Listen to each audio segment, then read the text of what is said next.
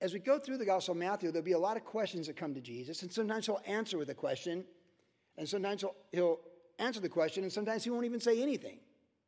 So tonight we get, we get a question coming at Jesus, and he answers it. And it seems to be a sincere question, and then it opens up the door for what we're going to look at tonight. So we pick it up in verse 14 of chapter 9. It says that then the disciples of John came to him, that's the disciples of John the Baptist. They came to Jesus, and they saying, Why do we and the Pharisees fast often, but your disciples do not fast? It's a religious theological question. And Jesus said to them, Can the friends of the bridegroom mourn as long as the bridegroom is with them? So he answers the question with a question. And then he says, well, the answer would be no, because he's the bridegroom and he's with the people. So he, he gives them a question to think about it, which would say, explain the context of their question and his answer to their question with a question.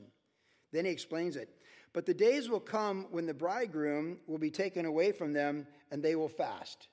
So Jesus is basically saying, I'm the bridegroom, and when I go to glory, then the disciples will fast uh, as what we see in scriptures as they might feel led, but never under the law in a legal sense, but fasting under a, self determined sense as led by the Lord.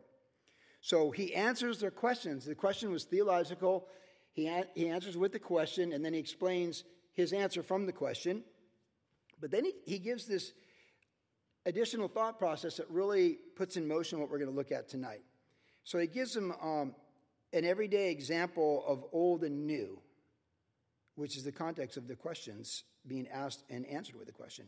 No one, verse 16, puts a piece of unshrunk cloth on an old garment, for the patch pulls away from the garment and the tear is made worse.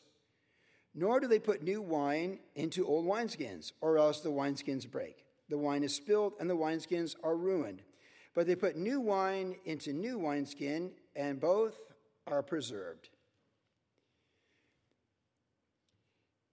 Now, if you are familiar with Calvary Chapel Ministries, as many of you are, you would know that this is a verse that Pastor Chuck Smith, the founder of Calvary Chapel, used to really love to talk about and reference quite often.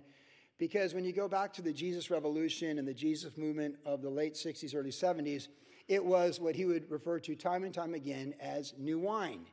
It just, the hippies and what God was doing, it didn't fit in the structured church of the mid 60s and that sort of a feel, denominationalism and all that order and whatnot. But in the, G, in the Jesus Revolution, the same time as the Summer of Love, 68, and all these things that impacted our country and the world so profoundly, God moved in the lives of these hippies. And that's the birth of Calvary Chapel Ministries and many other ministries like Vineyard and others, and many of the community churches uh, nationwide and even worldwide that exist that are considered evangelical are have a spiritual DNA related to the Jesus Revolution. Of course, the movie on Greg Laurie's life last year really powerfully showed that to our nation and even the world what happened during that amazing eventful time, which I remember as a kid, and many of you remember and were even there during the tent days at Calvary Costa Mesa. Some of you here tonight.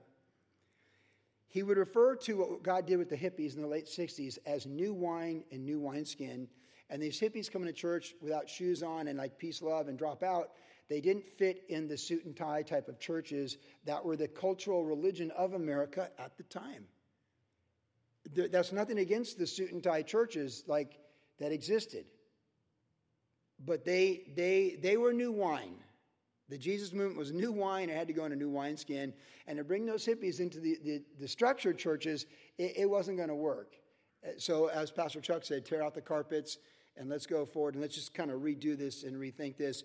And that was the new wine and new wineskin. So, for us, particularly if you have a Calvary Chapel background, we, we understand how this passage has been historically taught, or certainly I do as a Calvary pastor, for 35 years and referenced by Calvary Chapel leaders at pastors' conferences I attended uh, throughout my journey. But in the context, it's noteworthy because he says there's old and new, right? There's an old garment and you need a new cloth on it. There's an old wineskin, there's new wineskin. And really, the context would indicate that Jesus is talking about like what was the Old Testament, the law. And he already said in the Sermon on the Mount, Don't think I came to cancel the law, but I came to fulfill the law and the prophets. He lived a perfect, sinless life he fulfills the Ten Commandments perfectly, morally, without failure, from start to finish. God made him who knew no sin to be sin for us when he died on the cross in our place. And so he died for our sins, and when we put our faith in him, his righteousness from perfectly fulfilling the Ten Commandments is then reckoned to our account. It's like an electronic deposit in your bank account spiritually. You just, you won the lottery because we put our faith in Jesus. So we're forgiven of this massive debt we could never clear because the one without sin died for our sin. And then we receive this massive deposit, if you will, declared righteous, as righteous as Jesus, because his righteousness is imputed to us. We get the massive deposit. That's what happened when we went from the old covenant to the new covenant. Now the law is good. The Ten Commandments is good, plus the religious law and the more and the civil law that is encompassed in the law of Moses, which is the concept, the background of Jews at this time in, in Jesus being there. And he's above the law because he gave the law and he fulfills the law. So in the context here, the, this, the question by the disciples of John seems very sincere. Like, we don't understand. Like, because in the law, you're called to fast at certain times. But you guys don't fast. We fast. We're disciples of John the Baptist. We fast. And the Pharisees fast. Together, we fast. We understand this. And why don't you and your guys fast? Like, they're looking at Matthew having a good time at the table, not fasting. And they've concluded, like, well, this doesn't make sense. If you're really spiritual, you would fast like, like we do and the Pharisees do. And Jesus said, hey, that's the old, this is the new. That's not bad. This is new. So essentially, what he's tipping the cards on here is that what we read in Hebrews that the Old Testament, the, the, the covenant, the law, is an old covenant, as it says in Hebrews, is becoming obsolete and now is obsolete. That's how we're told by the, the blood of bulls and goats and sheep, like we've been reading about going through Chronicles and all these books of the Old Testament. They can never take away sin. That's the Old Testament. But Christ came once to do what the blood of bulls and goats and sheep could not do. God died for our sins because an animal's sacrifice is not acceptable for us. It'll hold it off. It's like a, a band aid on a mortal wound. But the real cleansing has to come. Jesus is died once for all that we can be forgiven and cleansed and go forward in the power of the Spirit to the new life that God has for us. So we're told in Hebrews, the New Testament, by the blood of bulls and goats, no one is justified. And it's identified with the old covenant, the covenant they had when the Christ came for 1,500 years, known as the Mosaic covenant, with the Ten Commandments and all the religious law. We're told when Christ died and rose from the grave and ascended the Father that he made that obsolete.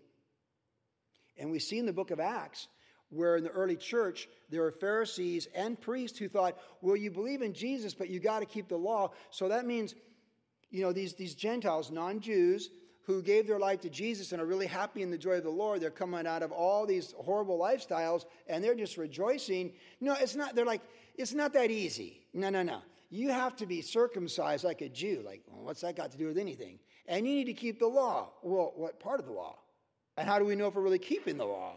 The church early on was Jewish, and they said, It's Jesus. These people came in the church, not the apostles, but these people came in the church and said, It's Jesus plus the law, old and new, the unshrunk garment on the, on the old garment. The new wine trying to put in the old wineskin. It never works. Jesus plus the law never works. If you've ever tried to justify yourself, even in Jesus' name, it never works. We're saved by grace, not by works. So anytime we say Jesus plus me keeping the Ten Commandments, I'm saved, you're, you're putting an unshrunk patch on an old garment. That's what you're doing. You're putting new wine in old wineskin, and it's going to be ruined. See, we're told that the law in Galatians, Paul said that the law was our tutor, our instructor to point us to Christ. And even in Romans, Paul says that the law, when we read the Ten Commandments, if we're really honest, we'll be like, well, I'm not getting to heaven by keeping this because I can't keep this. Because no matter how good I do, I'm going to break the streak and have a bad day and break this law. And we're told in the law, if you break one part of the law even once, you're guilty of all the punishment of the law. So it's a pass fail, and even just one little hiccup, we fail. And some of us are better than others in society and how we carry ourselves and how we treat people, but we all fail. We all miss the mark. So it's not Jesus, we're saved by grace, so we come to Jesus. We're not going to come to Jesus and then add the law to justify ourselves. It's not Jesus plus the law. And when you read the book of Acts in chapter 15, they have the whole council because that was the problem. And Paul kept running into this, and he would be preaching grace and people being saved by grace, like at a harvest crusade. And they go home, and some Judaizer gets home, like, oh, no, no, it's not that easy. You need to be circumcised. You need to do this. You need to, you know, do this and wear the box on your forehead or whatever. And all these, like, how's that even, what's Jesus got to do with that? But you will find many people, and they give their life to Christ, even in 2024, when people will, they'll run into somebody says, oh, it's not that easy. It's Jesus plus speaking in tongues to know you're saved. It's Jesus plus, you know, reformed theology to know you're saved. You see what I'm saying? Like people tack on, it's Jesus plus this or Jesus plus that. You're not really saved if you don't believe exactly this way or this. No, not so. We're saved in the person and the work of Jesus Christ, once and for all. We're saved by his blood. And his death and resurrection is our justification. And you can never let anyone move you from being saved by the person and the work of Jesus Christ. Our hope from the day of the Lord is the promises of Christ, not my efforts in the flesh to add something to his finished redemptive work on the cross. This is the good news of who we are tonight. We're singing these songs. See, we're not singing these songs like someday I'm going to sing this song and I'll have arrived. Yeah, when you're in eternity. But this side of eternity, you know, sometimes you sit, come in here and you sing songs, you feel better than you felt last week because things are going better this week and everything's good in home, uh, at home and there's harmony and there's unity and all's good in the world with you and the Lord and your neighbor. Sometimes you come in here, you don't want to sing because it's like you kicked the dog, you yelled at your wife, and you got, you know, got in trouble at work. But in the midst of those things that go up and down in the human experience every year, every month in our life, our positional righteousness never changes. So when Jesus says they both hold together, Paul said the law is good. And when I meditate on the Ten Commandments every day, which I do, I'm reminded this is good. I'm not going to get lost. This is my compass. These are 10 things that just aren't, it's, it's absolute righteousness. You'll have no gods before the Lord your God. You won't make any carved images of the Lord. I don't intend to. I'm not going to. If you want to, well, that's your business. If you want to write a polemic explaining it, that's your business too. I'm just not going to do it. You know, to, to not use the Lord's name in vain.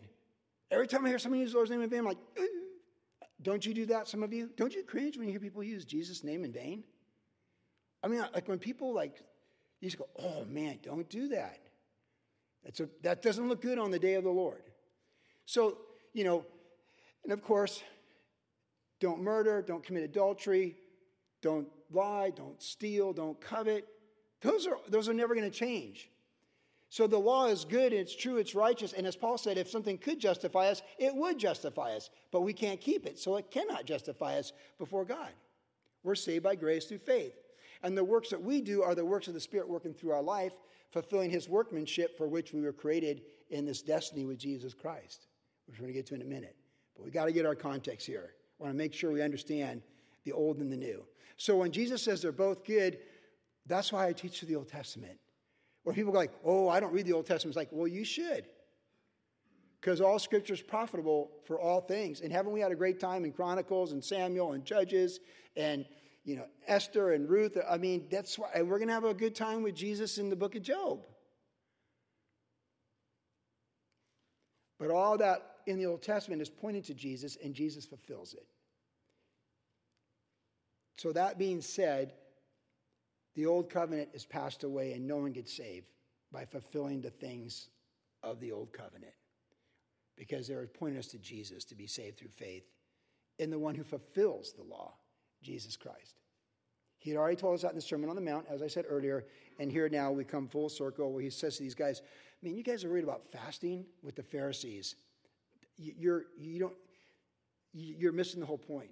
See, they were doers. We're gonna, we're gonna, we're gonna, we're gonna do this. We're gonna earn this. They're doers. He's like, no, that's not how it works. So, this is an early tipping of the cards, if you will, for what would be explained so clearly in the book of Acts, chapter 15, in the New Testament canon of scriptures, in Galatians and Romans and Hebrews. That's our context. So, the primary application in its context is we're saved by grace, and that through faith, not of works, lest anyone should boast. But the law is good, and it's going to always be a standard of right and wrong for an individual morally, and it's going to always be a standard of right and wrong for a family and a society. But it can't save us. That's our context. Old and new. Which brings us now going forward to our application for the night. As we think about this passage, I want to draw your attention to the word old. we'll start with old, because things get old. Your car is old, it breaks down when you're on the 605.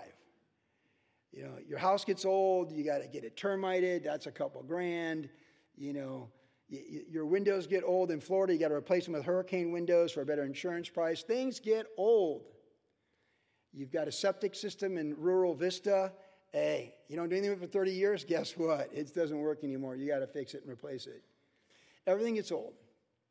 But just because something gets old doesn't mean it's not of value in, in, general, and particularly people, were told in Titus that older women should minister to younger women and older men should minister to younger men. We should hold in esteem those people who are older who have been faithful in the faith and honor them. Again, in Asian cultures, you just respect your elders no matter what. Even if there's an elder by nine months, you refer to them with honorifics and you speak to them properly. That, that age is a big factor, you know, can vary from cultures, but that's really important. As we think about old and new, I want to think about you personally. I want to bring application to you personally as we're saying goodbye to 2023 and hello to 2024. And as we're thinking about what has been and what will be, and even where we're at tonight on the 30th of December. So I might move around a little bit, but I really want you to be thinking in terms of you, your life, if you're married, your family, your kids, and all those things, because little kids grow up and they're adult kids and they cost more, not less, right? All these things run their journey in the experience of life. And you'll find your application. So there's, a, there's lessons and legacy of the past with the old. That's the first thing I want to point out, is where the word is used old garment and old wineskin. The past is an old garment and an old wineskin tonight. That's an old, like, so as we're saying goodbye to 2023, we're saying goodbye to an old garment and an old wineskin. It is the past. What you did with 2023 is what you did with it, and what, how you grew or didn't grow was your choice and your stewardship for all eternity with it. And what you can learn from it, how you can apply lessons from it, is it's really up to you. But there are lessons and legacies of the past, and of course, as you get older, you now you get a, a greater pa- uh, past. I'm 62, so I, my my resume of the past keeps you know 1961 just keeps getting farther and farther away. So my resume of the past just keeps building and building, and new adventures with that, and it, it moves behind us. And as you think about the past, old garments and old wineskins, I just want to remind us tonight of God's faithfulness. When we think about the past personally in our lives, it should remind you of God's faithfulness. Because one thing we're absolutely sure of is that God has been faithful to all of us in our past. The fact that we're here at church on December 30th or listening to this study shows that you know God has been faithful enough that we're even drawn to spiritual things at the end of the year that we're trying to build up our spiritual woman, our spiritual man, and we're moving toward kingdom things, and we're seeing we're, we want to grow in those things that matter the most. And so, whatever the past was, God was faithful to us in the past. His faithfulness in all the circumstances that we've been through, maybe in this last year or in our life in general. When I attended my friend's paddle out memorial a couple weeks ago down in Oceanside, he's in the Skateboarding Hall of Fame. And if you've ever been Oceanside Harbor, South J, there's little, you know, hutches where you can have a little picnic thing, kind of like how you have by river jetties here on the Brookhurst access in Huntington. And that's where we're at. It's a little thing, some, some, you know, permanent tables there.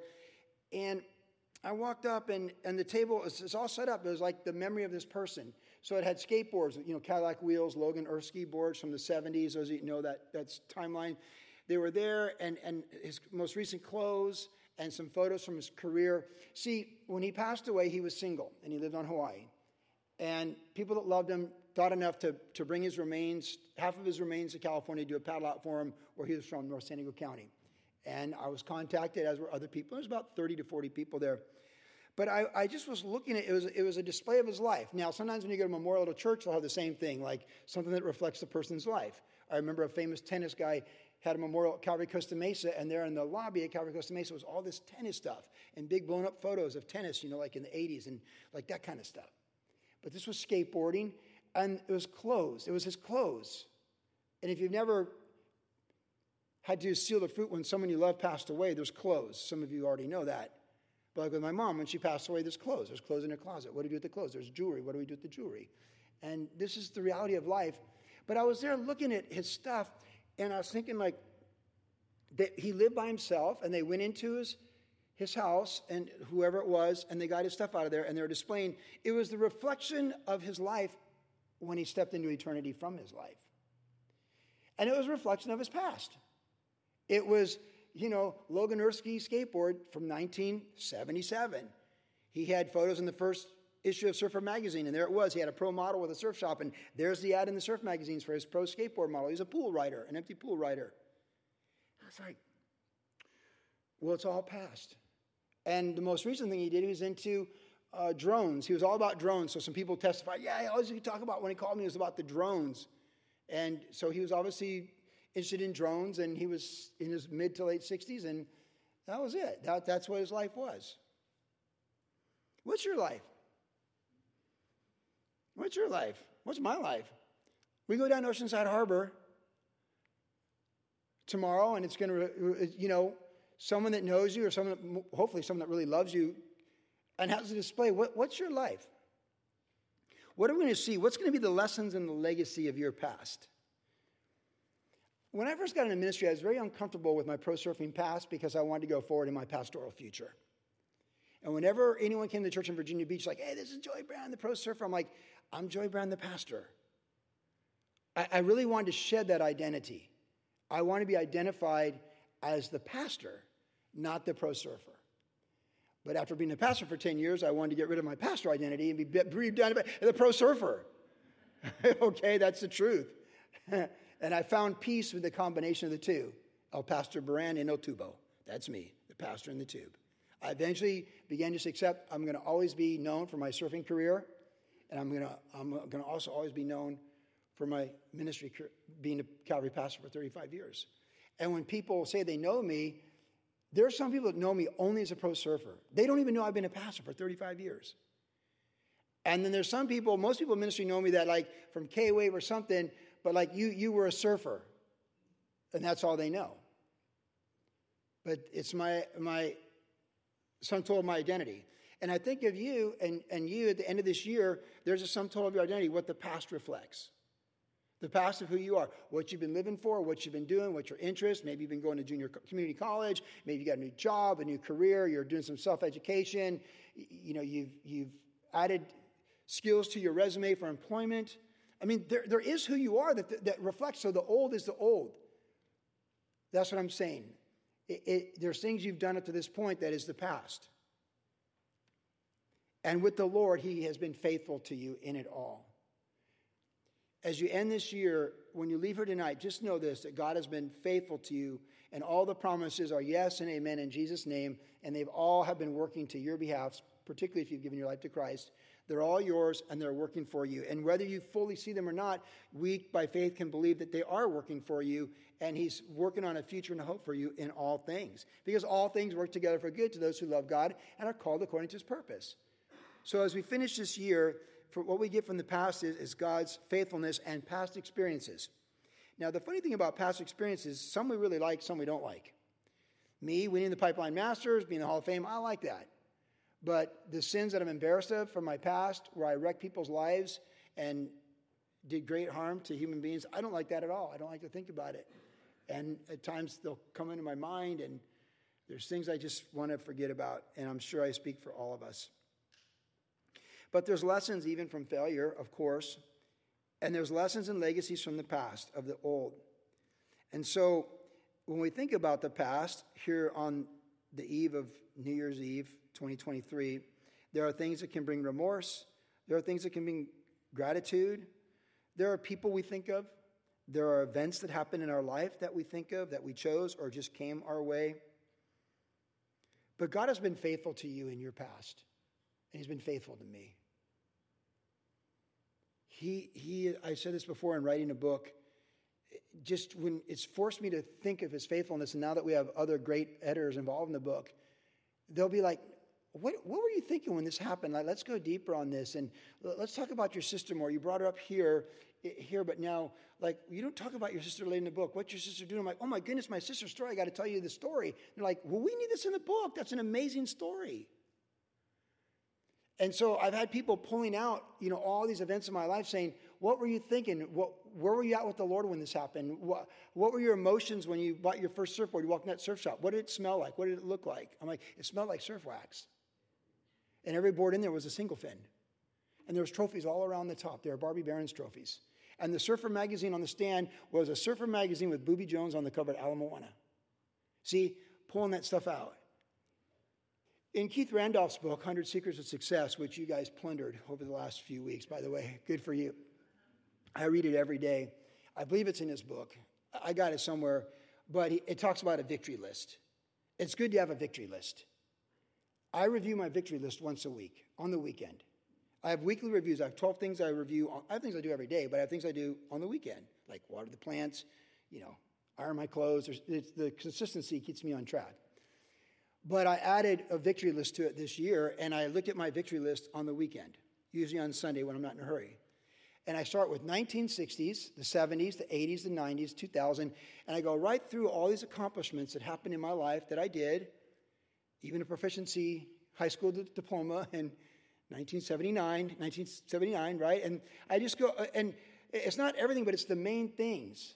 And it reminds me of things that I've accomplished in the past, and it reminds me that the Lord was there with me in the past. It's a good idea.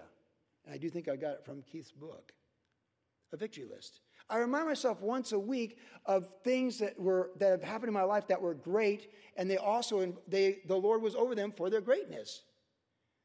And it encourages me, my past encourages me for the uncertainty and the unknown of my future. Included in that past is successfully managing my dad's estate and financial and medical affairs, managing the, my mom's passing and all the things with the trust, selling her house, uh, disbursement of funds. I, it's actually in my victory list. And if you've ever done it, it should be in your victory list too. If you've ever managed someone's estate to the final completion, death certificates, burial, and all that stuff, let me tell you, you should give yourself a check in the box and a, and a, and a plaque for that. It's emotionally unbelievable. And it, it should be on your victory list. And if you've never been there, when you come to it, you'll understand what I mean. It should be on your victory list. It's on my victory list. What should be on your victory list right now? God's faithfulness to you and the accomplishments that you've done through faith and obedience or greatness just through the skills he's given you, what should be on your victory list? Because you need to know what that is, because it's who you are on this day, and it shapes who you're going to be tomorrow. It's going to shape who you are tomorrow for the great things God has for tomorrow. Because I'm not living on the victory list from 1984 or even 2021. I'm looking at the victory list for 2024 and what's coming next. But that old garment, that old wineskin, that, that's, that's, a, that's a victory list. You don't have to have a victory list like Keith said to do, but you know, me and Keith hang out a lot and we think a lot alike. And it's like, I, I really like the victory list. It's something to think about.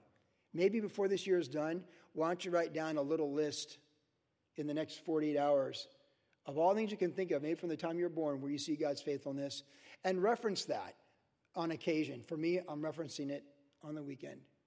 It happens on those weekly reviews. And every time I'm like, wow, I did live my dream. I was a really good swimmer. I, I, I, did, I won the, you know, I beat the world champion, my first pro contest. Like, it really happened, you know. I did graduate high school. See, there's proof of it right there. You know, like, and, and it encourages me. We need to be encouraged with God's faithfulness from the past and stirred up to go forward with the, with the new adventures for the future because faith is a substance things hoped for, the evidence not yet seen. So he wants what he's going to do in the future. You, you need to pull from the strength of his faithfulness in the past to find the courage for the steps of faith in the future. That's what you need to do. We can't live on, as it says in Jeremiah, broken cisterns that held water last year. Know we got to go forward with living water for this year. It's forward, onward, and upward, and that requires faith. So think about your victory list and that old patch, that old garment, that old wineskin.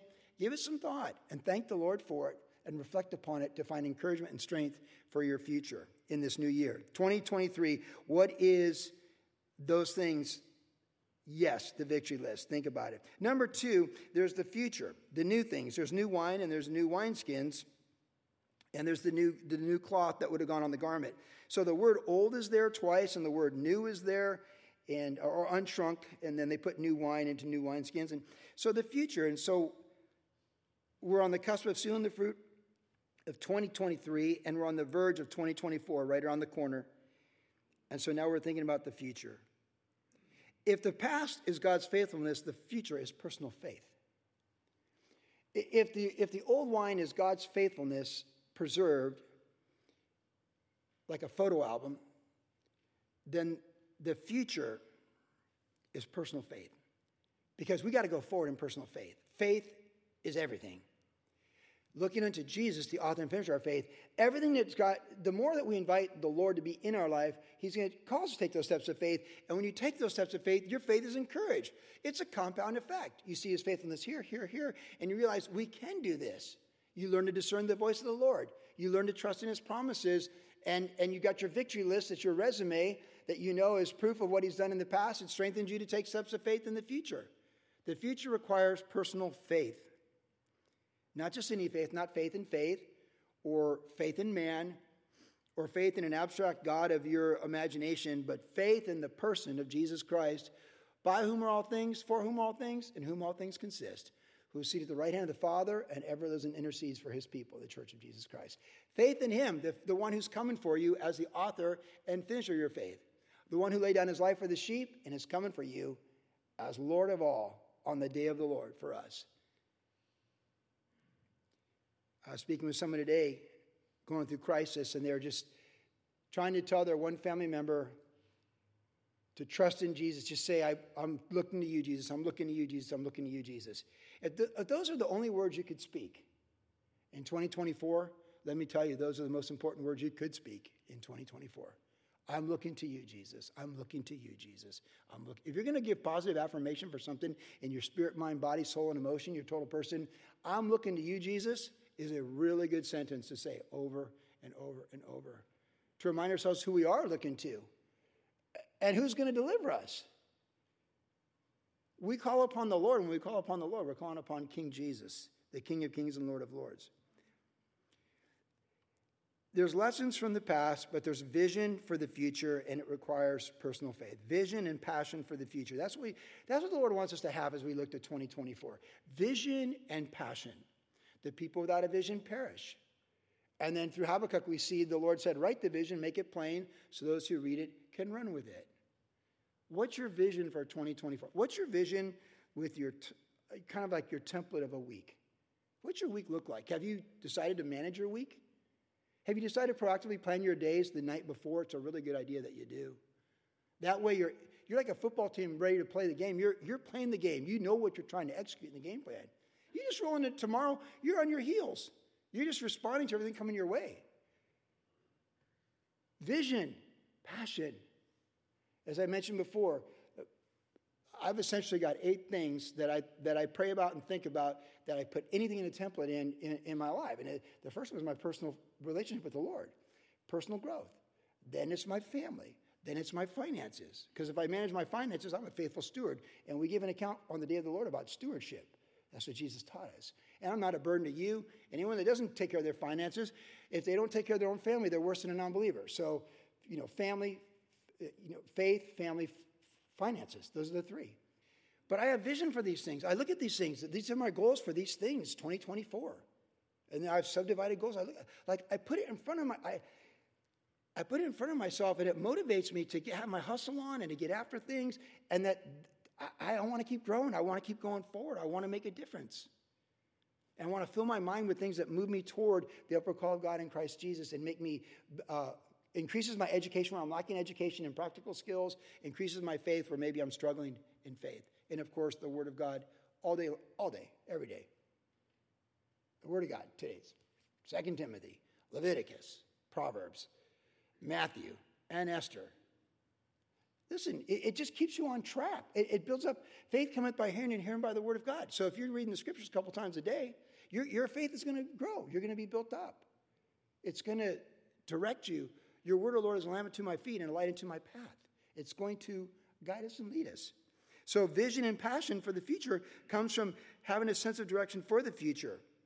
What new things, like what's the vision and what new things can you learn for the future? Last year, I, have a vision for, you know, the kingdom of God from when I'm gone. I, I believe I can create, I can have more fruit in eternity from the, the first two decades after I'm gone than when I was here. I believe that.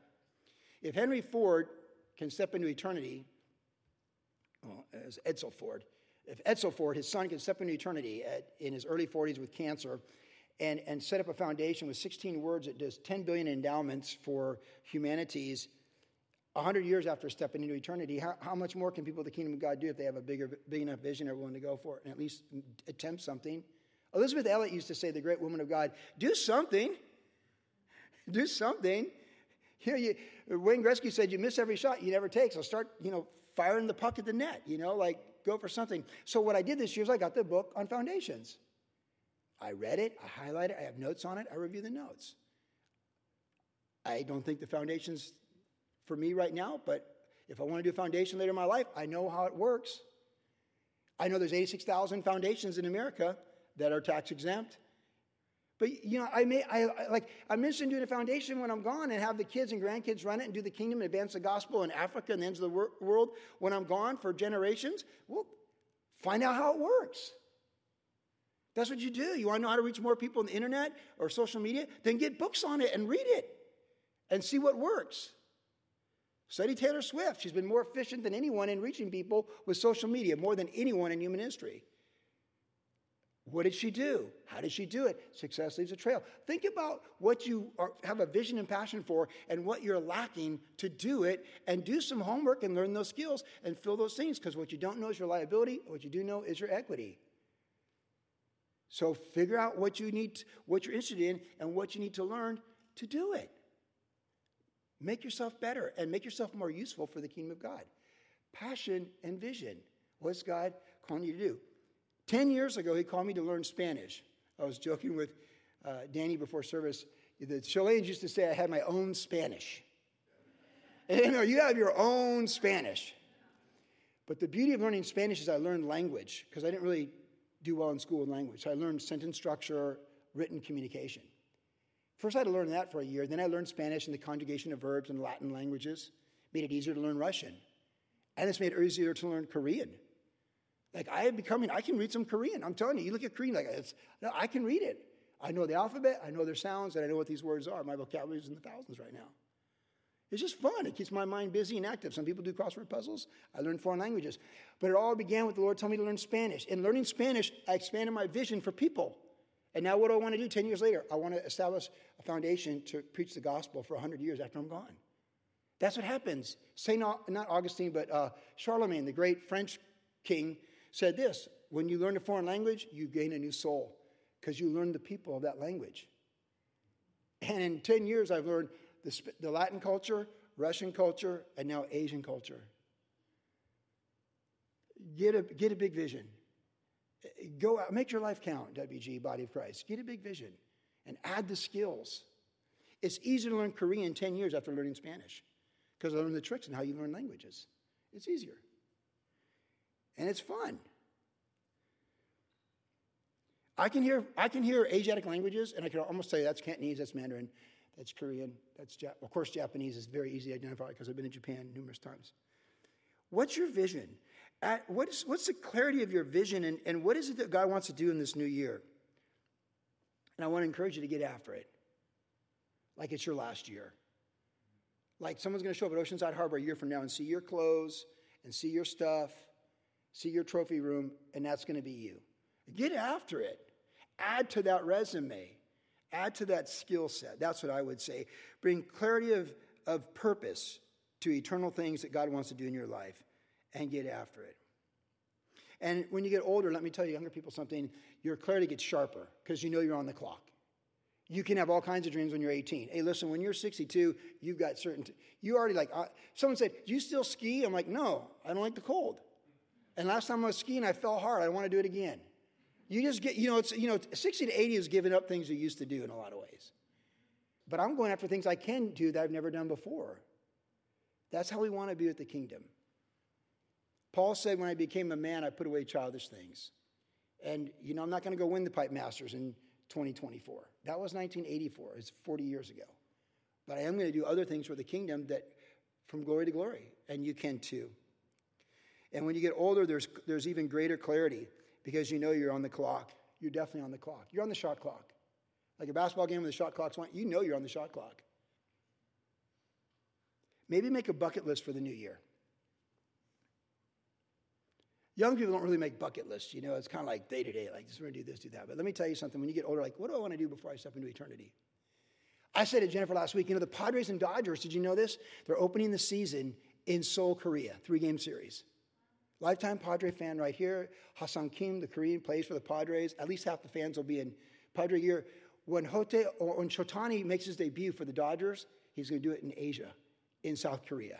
Can you imagine all the Japanese people coming to Korea wearing Shohei Ohtani gear and Dodger gear? I'm like, I want to go to Korea and do that. Jennifer's like, okay. It'd be so fun. We can surf Korea. We can go to Jeju Island. We can do all this stuff. And I'm like, oh, that's about eight grand. Mm. Well, with eight grand, I can go to Florida three times to see my grandkids next year. That's what I'm going to do. I'll watch Shohei Ohtani on TV. Right? That's how you figure out your bucket list. I've never surfed the Great Lakes. I want to surf the Great Lakes. I think this is the year I'm going to go surf Lake Michigan. It's on my bucket list. There's only two states I've never been to North Dakota and Alaska. Huh? Uh, maybe, maybe not. You know, it'd be kind of cool stepping in eternity like, I went to all 50 states. Think about, think about it. Yeah? Am I giving you creative ideas and thoughts? Think about it. If it's your last year, what do you want to do? What's the Lord calling you to do? Think about it. The past is the past, and we say, yes, we learn lessons and we have a legacy from the past, and God was faithful. The future is the future, and it requires vision and passion and, and just a zeal for life. God just loves it when we're passionate for Him and His kingdom, and it requires a zeal for life. Get a vision for the new, have clarity of purpose for eternal things, and go get it. And as you do so, just remember this that God has a place for both those wonderful memories of the past, of his faithfulness, to work with the unknown and the steps of faith for the future. And, but if, if, we only, if we only live for the future and we don't learn from the past, then we're missing something. And if we don't respect the past and the value of the past. And if we only live in the past, then we don't ever move forward toward the future. We all know people that are stuck in the past, right? So we, we want to just say, yeah, we appreciate the past. Lord Jesus, thank you for your past faithfulness. Thank you for these memories, even the things that hurt. Because, you know, in the end of the year, you take inventory, there's, there's things that hurt. Life is hard. There's things that hurt. There's testings, trials, tribulations, and tragedy. And when I think about the past, there's things that hurt. And I just embrace it all as part of the legacy of God's faithfulness to me. But I look to that future with passion and vision and excitement for the new adventures God has for us, like the Chronicles of Narnia, just another chronicle waiting to be written. And I want to go get it. And I want to go be a part of it.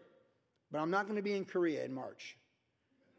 But I will be with the grandkids three times in, in, through the course of the year. So figure out what it is that's really in your heart. Figure out what it is that the Lord's putting on your heart. And it was the great missionary, uh, William Carey, that said this attempt great things for God, expect great things from God. Be great. Be great because God's great. Get some greatness from the Lord. Get a vision for greatness. Get stirred up for greatness and decide you want greatness with the Lord and get after it like it's the last year of your life. Because it certainly could be. It goes by so quick, doesn't it? Body of Christ, worship generation, be encouraged. Forgetting those things that are behind, but still kind of remembering them and knowing God's faithfulness and pressing on what lies ahead to the upward call of God in Christ Jesus. That's who we are on December 30th, 2023. And when I see you next time, It'll be 2024.